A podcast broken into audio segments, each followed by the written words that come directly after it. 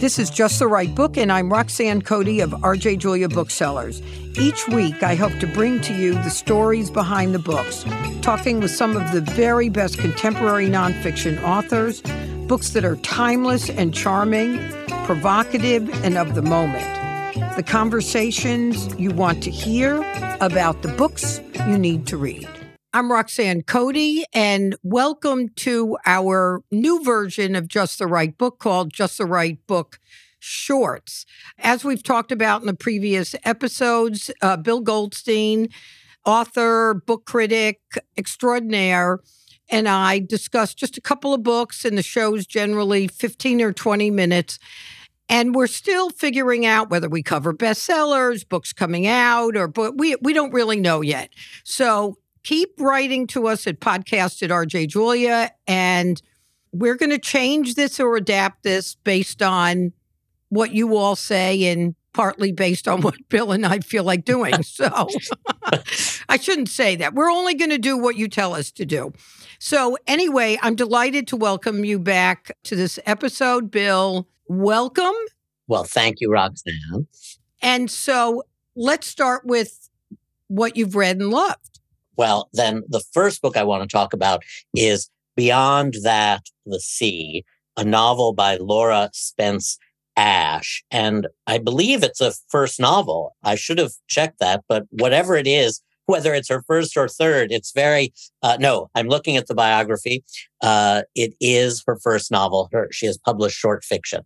So Beyond That, the Sea is a novel about a young girl who is sent from Britain at the start of World War II to live safely in America. And she lives with a well to do family in Maine. So, as a young girl, she spends the years of the war as part of this family. And then after the war, goes back to England. And it's about those years during the war with the family. And it's also about the long term effects of these experiences so different from her own family life, separated from her family, and how this American family becomes her new family, how she finds love and new relationships and new emotional connections.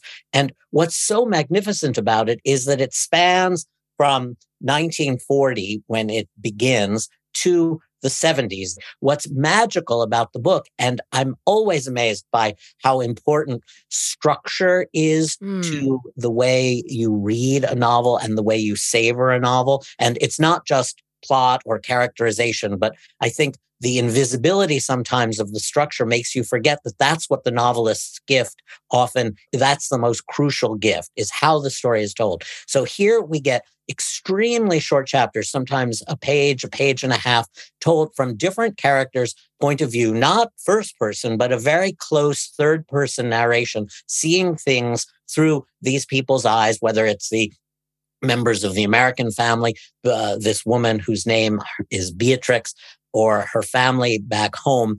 And what it reminded me of, not only because it's set during World War II, is the novel All the Light We Cannot See by Anthony mm. Doerr, which had also extremely short chapters in service of a very different kind of story. That was a thriller, almost page turner. What was going to happen to this young blind girl in war torn France? Here we have a much more kind of internal storytelling, emotional storytelling, although there's no lack of, uh, you know, sort of realistic incident too. And so the way in which short chapters would paradoxically bring you deeper into the story and keep you turning mm. pages very quickly in the best possible way. And so that way it's sort of an internal story and an external story and moving very quickly through time in a narrow way. I mean, we learn a lot about what happens in 1940, 1941, 1942. And just to finish in my enthusiasm for every element of this book, the design of the book is really beautiful because along the bottom margin of the pages is a timeline of that section. So we see, I think it's 1940 to 1942, 1945 uh, is about the first 150 pages. And as we move through time, you see the color of the timeline slightly changing. And it's just, it's just a beautiful book to look at. It's a beautiful book to read. And Laura Spence Ash is a marvelous creator of character as well as a really dramatic storyteller, making a family drama a real drama. So, Billy, one of the things that I've been thinking a lot about, which your comments on this book, now, of course, I want to read it, is what makes a book, and I'm, I'm not looking for us to answer this, I'm just posing the question for us to explore over subsequent episodes. I'm fascinated what it is that makes one drawn into a book because you know as I think I've said on the show, I probably only finish one out of 10 books. That I start and I give less and less time to them, which is not, you know, which is mean on my part. But, you know, there's just so many books to read. So as we talk about these books, I do think the idea of short chapters. I mean, I was thinking about that when I talked about the Sebastian Barry book, because Sebastian Barry is the opposite kind of book. It mm-hmm. is languorous instead of propulsive. You surrender to the beauty of the writing, even though there's a almost tidiness to the story. You know, it's both small and then hugely universal. So I think this idea of talking about, like you did, what it is that makes the book so intoxicating quickly is fun for us to explore. In other books, I've been allergic, if not, you know, repulsed by two short chapters, which right. seems to me a kind of shorthand, you know, oh, well, like, a, I mean, uh, I know James Patterson has his fans, and I'm not a big mystery reader, but short chapters in James Patterson signal one thing. Short chapters in All the Light We Cannot See, or in Beyond That, the C, C S E A, not S E E, as in Anthony Doerr's book.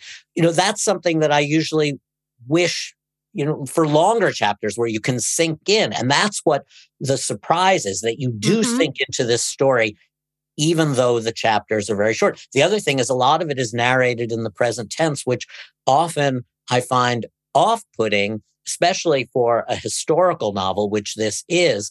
And yet Hilary Mantel's books, you know, Wolf Hall, The Mirror and the Light, Bring Up the Bodies, those are all narrated in the present tense. And I couldn't have found them more beautiful and more enveloping.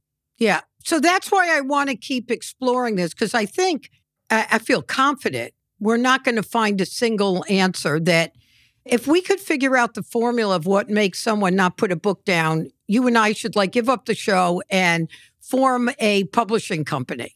But exactly. we're not going to come up with that answer. But I think it's fun to explore. So, speaking of short, I have been wanting to read Jess Walter for ages. And he's a National Book Award finalist. His book, We Live in Water, Barack Obama picked as one of his favorite books in 2019. And this collection of short stories although one of the stories is not that short, is called A Glorious Addition to his writing. So, what attracted me to reading Jess Walter is I find most books that are supposed to be funny are not. Or they're sort of goofy funny, which I don't like goofy funny. So I thought, all right, is Jess Walter really funny? And did I want to read him? So I read the title of the book story, The Angel of Rome. And then I read Mr. Voice and, oh, Fran's friend has cancer. This book is not only really funny, it's funny in that dry witted way. Mm-hmm. Like in in the story, uh, Fran's friend has cancer. You have a middle aged couple, or maybe a little older than middle aged, sitting in a restaurant, having a kind of tit for tat conversation between a husband and a wife that we would all recognize. They're sort of talking at cross purposes. Said, "I thought you weren't going to see." Her son because they're a second marriage. She says, "No, I told you I was going to go see him." And and then they're talking about Fran's friend has cancer. Well, who's Fran? You know who Fran is. We talked about you know this kind of. Well, all along it turns out that there's a man who's a writer, and he was told by his writing instructor to just go to a cafe and write down what he overhears. And the grumpy middle aged guy figures that out and then attacks him while he's been attacking his wife. So, in this story that sounds both incredibly realistic, it's funny because you realize this is what goes on and he and Jess Walter is just sort of exposing it for its humor. But what Jess Walter does underneath all of this is what makes it so smart.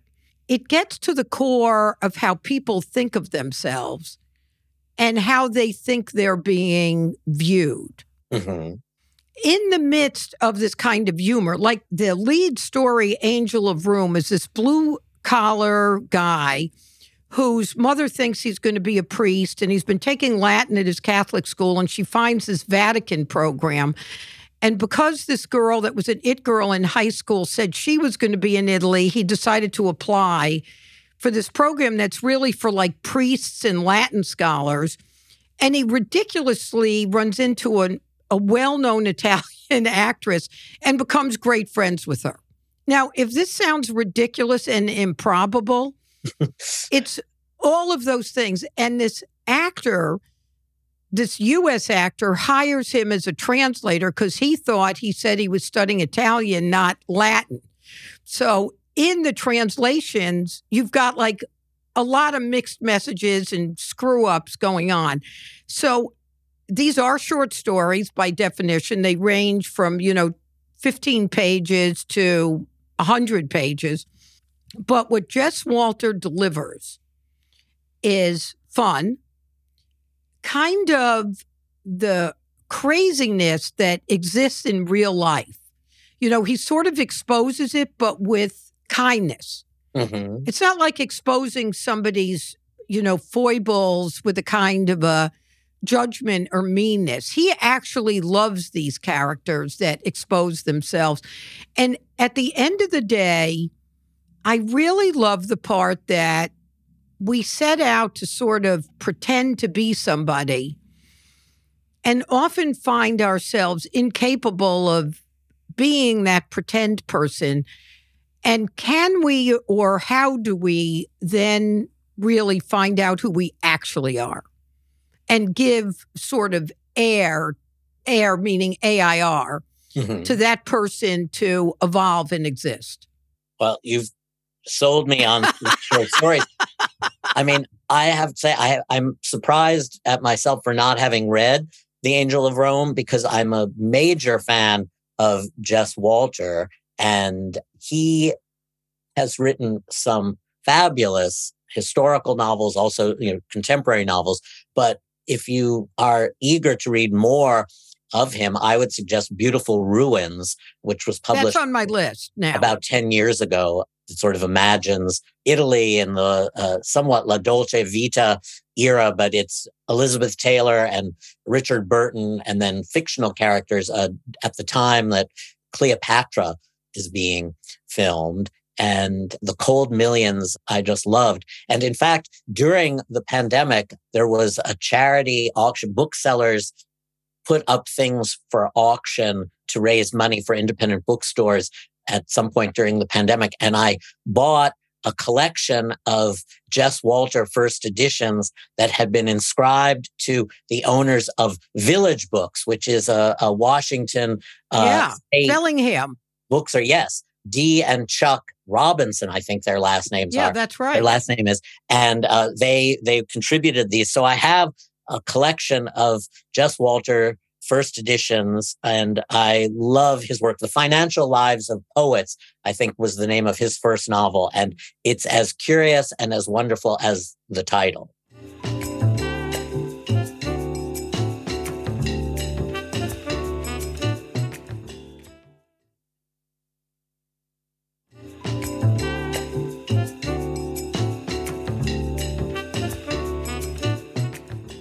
All right. Now we're going to take a left turn. yes. We're going to take a complete left turn from this conversation and tell us about your next book. Yes. The next book I wanted to talk about is The Odyssey of Phillis Wheatley, which is a biography of the poet Phillis Wheatley, who was an African American woman in the Revolutionary War era. And she published her book of poems in 1773. And she was the first Black woman and also the third woman in all of the American colonies to publish a book of poetry. She was freed. I mean, Wheatley uh, was the name of the family that had owned her, and she was I'm sorry, she was freed in 1773. I'm now remember, and, and she published her book in 1767. So those were the two major milestones that I was confusing. And it's by a writer named David Waldstreicher who tells the story not only of her life. I mean, it's a very wonderfully researched book. I mean, as a biographer uh, myself, I love to read footnotes too. So just where did they find this information? How did they find this? What archive is this quote from? What is this detail? Where is the source of this detail? And so there's a great historical excavation in terms of documenting her life in a fuller way than has really ever been done. And also analyzing her posthumous life as this singular poet in American history and the different ways her work has been interpreted and also the ways in which as a black woman she was seen either to sort of not collude that's that's not sort of confirm some of the worst ideas of africa and then also the way in which she lives through the dilemma the conundrum of american freedom and american slavery at the birth of the republic. It's a beautifully written book and i thought it would be a perfect book for someone to mark National Poetry Month, which is April. April is National Poetry Month. And so the first Black woman poet, the first Black poet, and the third woman. Um, so we go back to the roots of American poetry in the Odyssey of Phillis Wheatley. I learned so much. I mean, it's so interesting to me how you in grade school and junior high school and high school, you often hear these names of the important figures in American history, and you have a dim memory of the name Phillis Wheatley from when you were learning about American literature in your uh, your youth, and then when you realized the the importance of this figure in American history, and not just as something that you should memorize for a social studies exam. Uh, it it really was a brilliant book.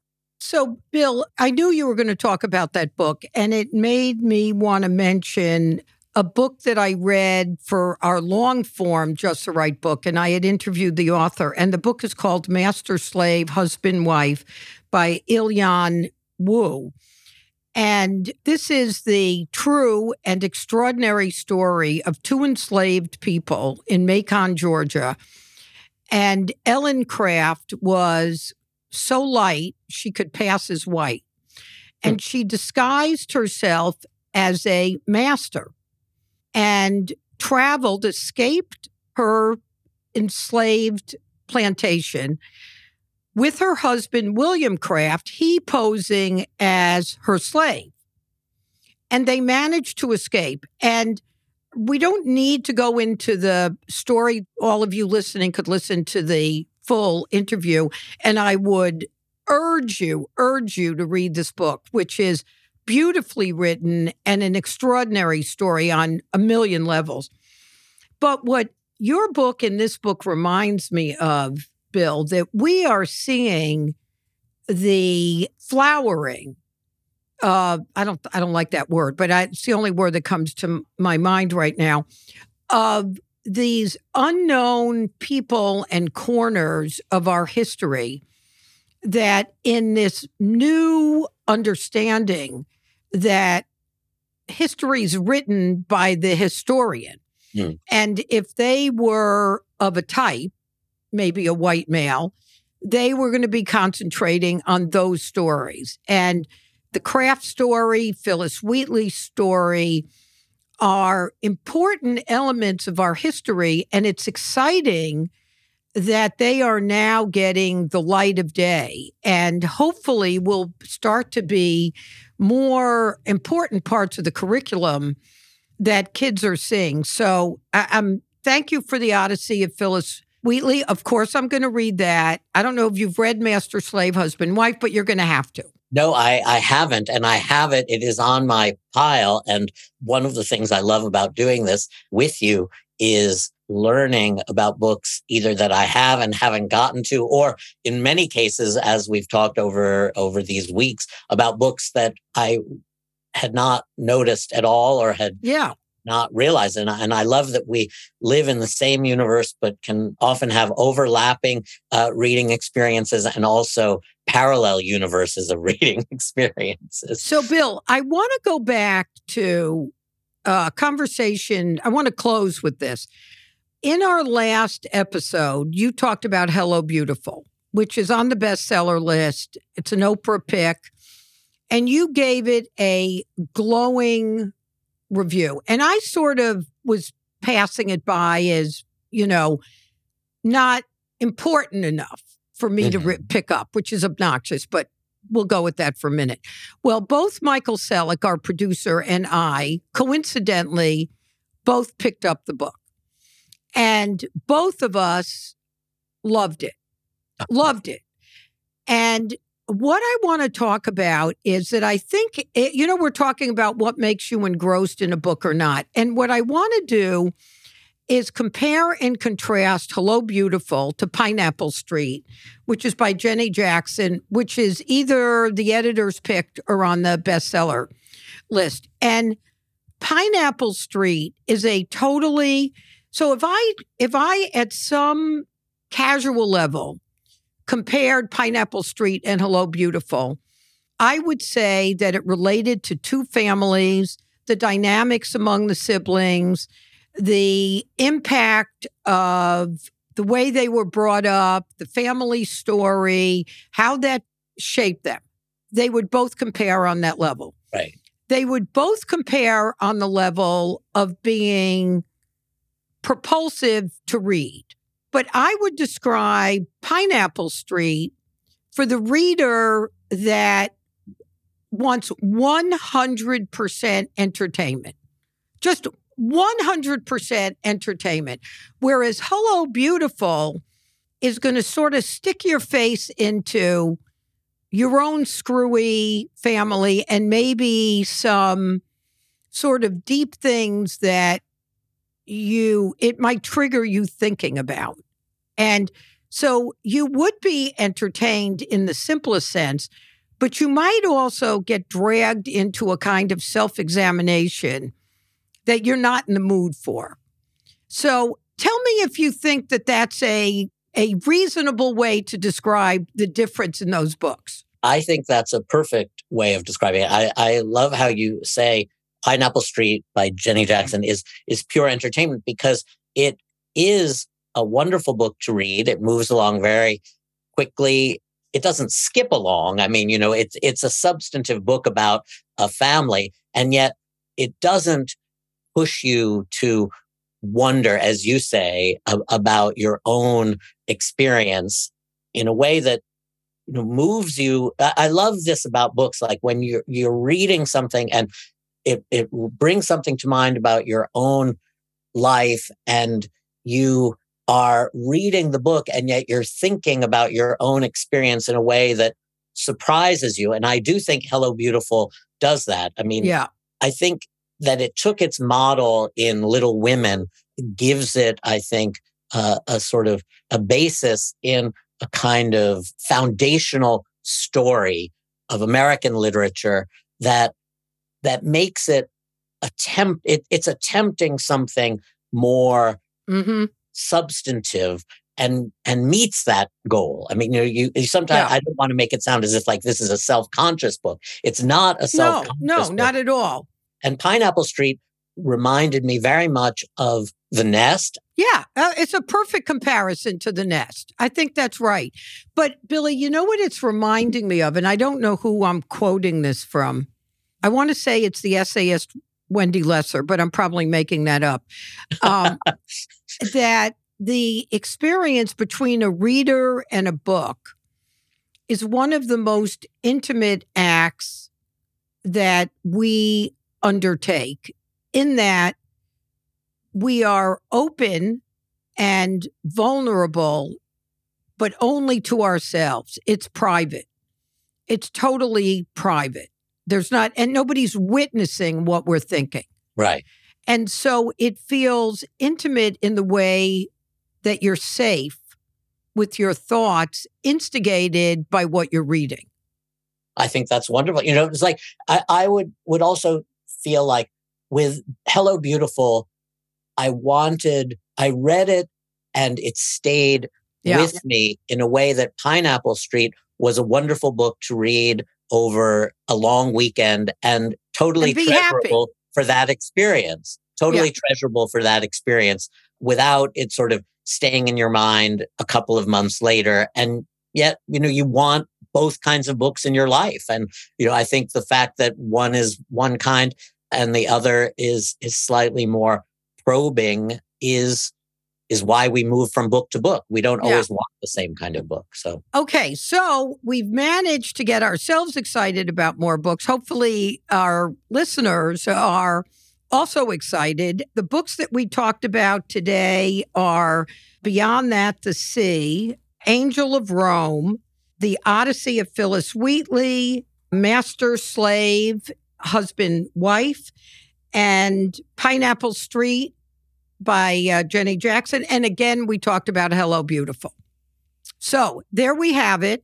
Again, Billy, many, many thanks. It's just, you know, if I wasn't annoyed that you keep making me want to read even more books when I'm already behind, I would say, I love, I love our conversations. Um, and based on the emails we're getting, lots of folks are loving this conversation. So thank you for joining us on Just the Right Book Shorts. Email us at podcast at rjjulia.com and give us any suggestions, observations, uh, thoughts. And Billy, I'll see you in a couple of weeks. I'll see you in a couple of weeks. And thank you, Roxanne, for having me. And I love hearing that people are loving it. It's just so gratifying. It's uh, fun are excited uh, about talking about books and then reading them. So yeah, uh, I love it. Thank you. Okay. Thanks. Thank you. You are listening to Just the Right Book with Roxanne Cody, brought to you by LitHub Radio. The show is produced by Roxanne Cody, Michael Selleck, and LitHub Radio. Our editor is Gino Cardone at Pleasant Podcast. The original theme music is by Kurt Feldman. You can subscribe to us on Spotify, Apple Podcasts, or wherever you listen to your podcast. I am Roxanne Cody. Thank you so much for listening. And if you have any comments, observations, suggestions, we'd love to hear from you. You can email me at justtherightbook at rjjulia.com.